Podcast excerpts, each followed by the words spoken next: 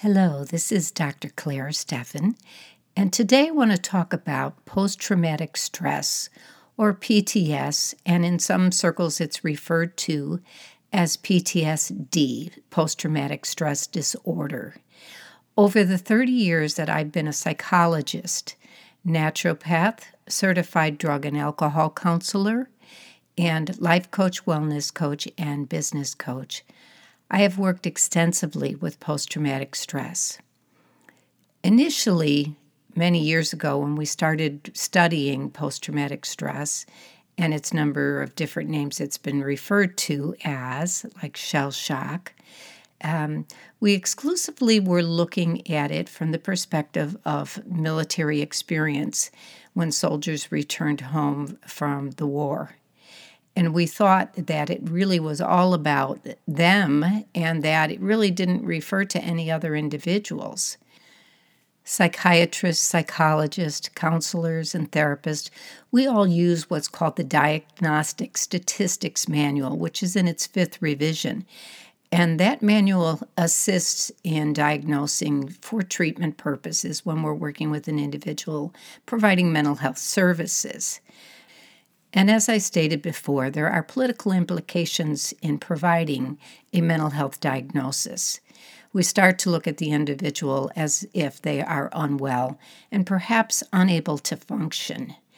And this can change their life dramatically. Um, so, as I have been working with individuals for all these years, and as I said, we initially started to look at post traumatic stress as specific to military experience, there were many of us in the field who were noting that there's many different ways an individual can sustain trauma and it doesn't necessarily have to be about military experience.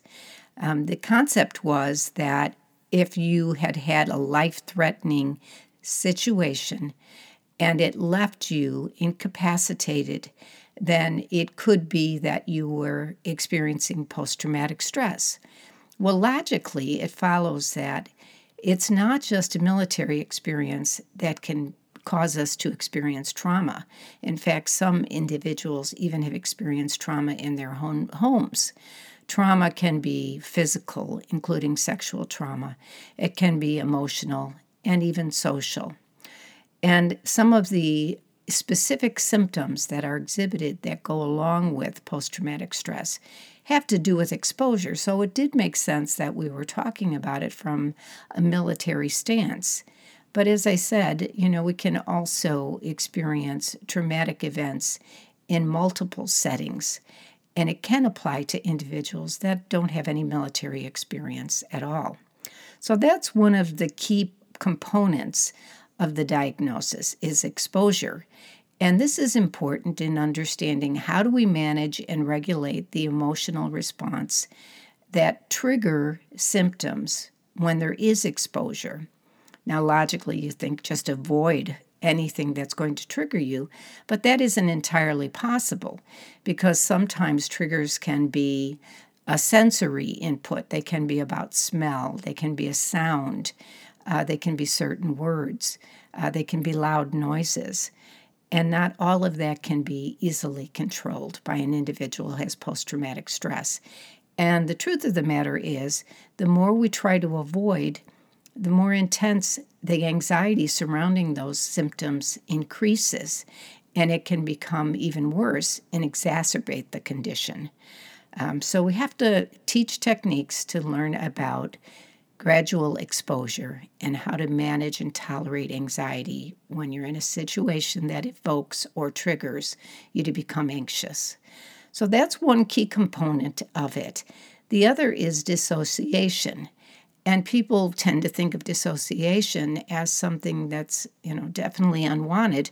But if you think about it from the perspective of it's happening because your brain is trying to protect you and your brain works well in doing that. The difference is that sometimes we perceive a situation as threatening because it triggers a memory, and it may not truly be threatening, but your brain doesn't know the difference. It's only responding to the stimuli it receives, and it reacts accordingly. So we have to learn to be able to override the messages that are coming through that sensory input and be able to do some breathing or guided imagery and visualization to be able to stay in a situation that is not threatening when we're perceiving it to be a threat. Um, so, dissociation, as I said, is not entirely dysfunctional. It's your brain trying to protect you. Um, and you can learn to understand when it's happening and why it's happening and how to respond accordingly. And that sometimes those memories that are being triggered are not a present danger and it isn't really happening to you in the current time. It's just your brain is reliving it, which leads us into the next symptom, which are flashbacks. We owed a debt of gratitude to our soldiers many of whom came back from various wars and were diagnosed in ways that were inaccurate. Sometimes they were diagnosed with schizophrenia and treated with medications that are meant for psychosis because, in fact, they were experiencing flashbacks. And so it may have appeared as if they were delusional. Um, and, you know, we didn't really understand the power of perception in that way, that it could take a person back to the battleground and that they could be reliving something, even though it wasn't, as I said earlier, current and present danger. But as we began to understand that, we began to treat it differently. And, you know, those medications that were given previously to soldiers that were for uh, psychosis, you know, didn't necessarily work. And in some cases, it exacerbated the situation and made things much worse for them. And so many of them went through a lot of suffering in terms of mental health treatment. And they helped us understand better what it looks like when a person experiences post traumatic stress. In some cases, medication might be necessary in order to reduce the symptoms of PTS, which may be about flashbacks or it may be about anxiety or it could be sleep disruption, which is another serious symptom that occurs. So, as I'm talking, you can understand the complexity of this diagnosis and why in previous times we might have misunderstood it and misdiagnosed because there are a multitude of symptoms you know, that are triggering uh, events that cause them to appear. And sleep disruption is one that is a, a, large complaint by many individuals who suffer from PTS. And you know, when children experience symptoms of PTS, they don't always have the language to be able to describe exactly what they're feeling if they're dissociating or if they're not sleeping and they wake up early and they are laying there for hours unable to sleep. Um, and it can affect, you know, their school and work performance for adults. Um, and, and, so, like I said, it's a very complex kind of condition. Um, so, understanding post traumatic stress from the perspective of what Thomas Szasz and R.D. Laing taught us can also be an important piece of the puzzle. Um, they taught us to look at it from a systems approach, and that sometimes the individual who is labeled or diagnosed with a mental health condition can actually have some very astute information that can help us understand the problem. If it's in a family dynamic or even in an organization that can become sick, just like individuals can become sick. And so the politics of labeling someone as sick as I said, can sometimes appear as if they are unable to function. Um, and treating them as if they are unable to function can cause them to become sicker. And then ultimately, it becomes that self fulfilling prophecy. So, we need to understand post traumatic stress in its full complexity that some of these symptoms appear and come and go throughout the course of a, an hour, a day, a week, and that we have to have a, an array of techniques in order to uh, treat it. And it's not just medication that we can rely on, because medications can be inconsistent in terms of the response the individual has to it. One individual may respond very well, and it may reduce the symptoms of depression or anxiety that are associated with PTSD, whereas for another individual, that same medication might actually make them more anxious or depressed. And so you never want to rely entirely on medication as the answer to the problem. Um, and, you know, again, you look at why do we get post traumatic stress? You know, the brain is storing information and it's being triggered and it is reliving a situation that may not be currently present. Bessel van der Kolk tells us in The Body Keeps the Score that you know the trauma is felt not just in the brain but throughout the entire body so it's not unusual that individuals who have pts will exhibit other symptoms that are physical ailments you know like arthritis or um, they may have symptoms of fibromyalgia um, or other types of inflammatory conditions um, and when you think about what happens when an individual is experiencing anxiety, that heart racing can trigger people to feel as if they're having a heart attack. I remember at one point I was working inside the VA and we had an individual come in who thought he was having a heart attack. He had been living out in the hills of California, as were many veterans, because they couldn't tolerate living amongst uh, society and they had more control over their symptoms if they lived in a community out in the mountains. Anyway, he thought he was having a heart attack and he came in and it was really just a severe anxiety attack. And so we were able to get him involved in PTSD groups. Um, and, you know, he became more actively involved with the veterans community which gave him immense support that he didn't have in quite the same way living out in the hills. And over time, he showed improvement. Having emotional support, having a safe person uh, to be able to reveal when you're triggered and when you're feeling anxious is another key component uh, to the treatment of PTS.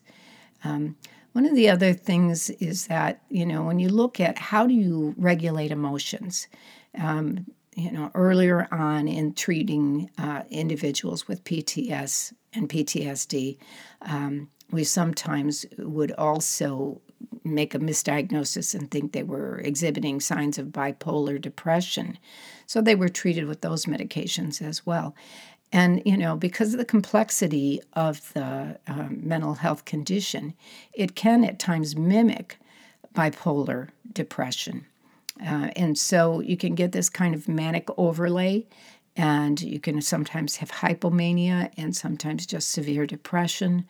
Um, and so, again, the complexity of the condition.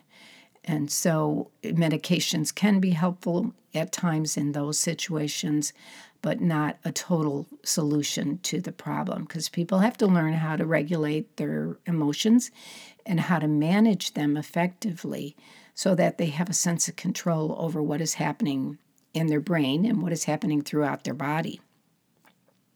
So, you know, we've talked about exposure, we've talked about emotional regulation, we've talked about dissociation, um, you know, and uh, there are many other symptoms that can occur in terms of uh, PTS.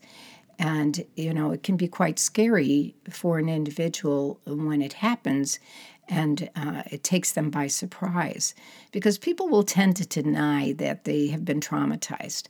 I've worked with police officers, uh, fire captains, firemen, um, military people, and the reason they deny it is because it has repercussions in the work setting and it can end up with them being forced into time off or first forced retirement or can prevent them from promoting on their jobs. Um, and also, nobody really wants to be labeled as being mentally ill in some ways because of the way our culture tends to look at it. Now, we've gotten much better with this, and there's more understanding about mental health issues, and we've, you know, preaching in some ways that why is it any different than a physical ailment? Why don't we look at mental health as we do physical health issues and treat it accordingly and accept that sometimes the brain, like any other organ, uh, can have illness or have problems.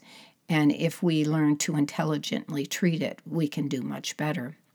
Um, I was trained in the methods from Dr. Amen uh, using SPECT imaging, which is very helpful because you know it's not just kind of targeting and troubleshooting symptoms. We're going to look at it more holistically and be able to understand that um, what's going on in the brain, as I said earlier, also affects the entire body.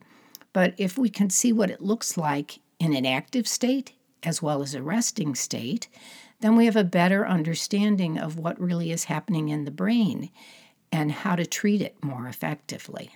So, whether or not it requires medications or an array of supplements, um, perhaps some other types of treatment, occupational therapy, um, maybe some speech therapy for um, the language component of it um, that might involve memory dysfunction, uh, cognitive fog, you know, which also can be addressed in uh, psychological treatments.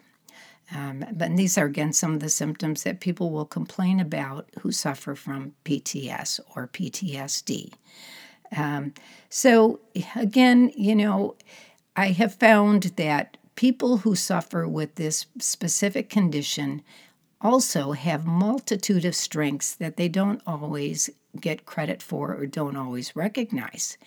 To survive any situation that is traumatic, people develop survivor skills and they have ways of problem solving and being able to look at complex situations from a different perspective. So they may have developed some techniques or skills um, in order to deal with a situation. Now, you know, in cases of families in which there is traumatic events happening, um, unfortunately, it can leave individuals living in those situations susceptible uh, to abuse or neglect. And it can have long reaching effects that go not only from childhood but into adulthood. And it can impact the way that they relate and are able to trust or feel safe in situations. Um, that being said, you know, people who survive those situations they gain a lot of ability to uh, deal with financial stress, emotional stress, um, psychological stress, um, and they don't always, you know, recognize it in their own abilities either. So you look at it from a strength-based perspective, and you help people start to understand what did you do in order to survive that situation, and what skills did you acquire that helped you be able to get up every day and go to school or go to work or do um, what was necessary to keep a family functioning. You know, and in some cases, women are stuck in those situations financially and can't leave um, because they're not financially independent anymore and they're worried about what will happen to their children and even sometimes what will happen to the family pet and how that'll impact the children. Um, so people they acquire a multitude of strengths and skills that are very important to highlight and recognize in treatment and or for yourself if you're an individual who has survived that kind of situation. And to think about it not just from the point of view of being a survivor, but being someone who has integrated these skills into their life and have built some sustainability and resilience. So, looking for what do we call resilience, which is key in recovery to post traumatic stress. So, um, how do you define resilience for yourself, and what does it look like? And um, how do you understand what it means to be resilient? So, some of the techniques, you know, as I said earlier, involve developing resilience, developing tolerance for anxiety in new situations or situations that are triggering as long as they're truly not threatening, um, using guided imagery, deep breathing techniques, addressing any reliance on substances, which is oftentimes a problem, that people will begin self medicating, and whether it's alcohol or drugs or even legal ones such as marijuana, people can become very dependent on those and lose sight of uh, their identity in some ways. Um, in another session, I'll talk about addiction, but um, it is sometimes an important factor to assess for when treating PTS or being treated for PTS. And whether or not um, your counseling is specifically addressing that or an individual is involved in some type of 12 step program, it is important to address that specific aspect of self medication and, and treating post traumatic stress with a substance. And you know, we can use a lot of different substances. It doesn't have to be drugs or alcohol, it can be food, it could be sex, uh, any number of things, you know, gaming. Internet, a lot of things can become addictive in the culture in which we live. So, um, you can see again, as I said, that post traumatic stress is a complex condition um, but it's not doomsday. You know, people are resilient in many ways. And there are many, many strengths that people develop who do have PTS or PTSD, and they can help each other. It is important to share your story. Just a reminder as people share their story, whether it's in therapy or in support groups or someplace else with a trusted individual, um, go slow and don't share too much at once uh, because revealing too much and going too deep too quickly can be retriggering. And we don't want anybody to spin out and become more out of control or feel as if they are more out of control from PTS. You know, sadly, we have a number of individuals in jails and prisons who were in the military who had PTS and ended up in situations perhaps they were self medicating. Um, and it's not just a, a, situation of making poor judgments. Um, and these are not always individuals who were criminal. Um, it's an unfortunate byproduct or outcome. But ideally, what we want to do with whoever we're talking about, whether it's a military person, you know, or a civilian, uh, we want to look at PTS from a holistic perspective and for the complexity of the condition and to treat it in a sensitive manner and look at it from the strength based perspective and utilize those strengths to help a person heal and to help families heal. Thank you for listening, and I'm glad you tuned in to the Heal Your Brain Toolbox. And please return another day and we'll talk some more about how to keep your brain healthy and ways to focus on your strengths within your brain.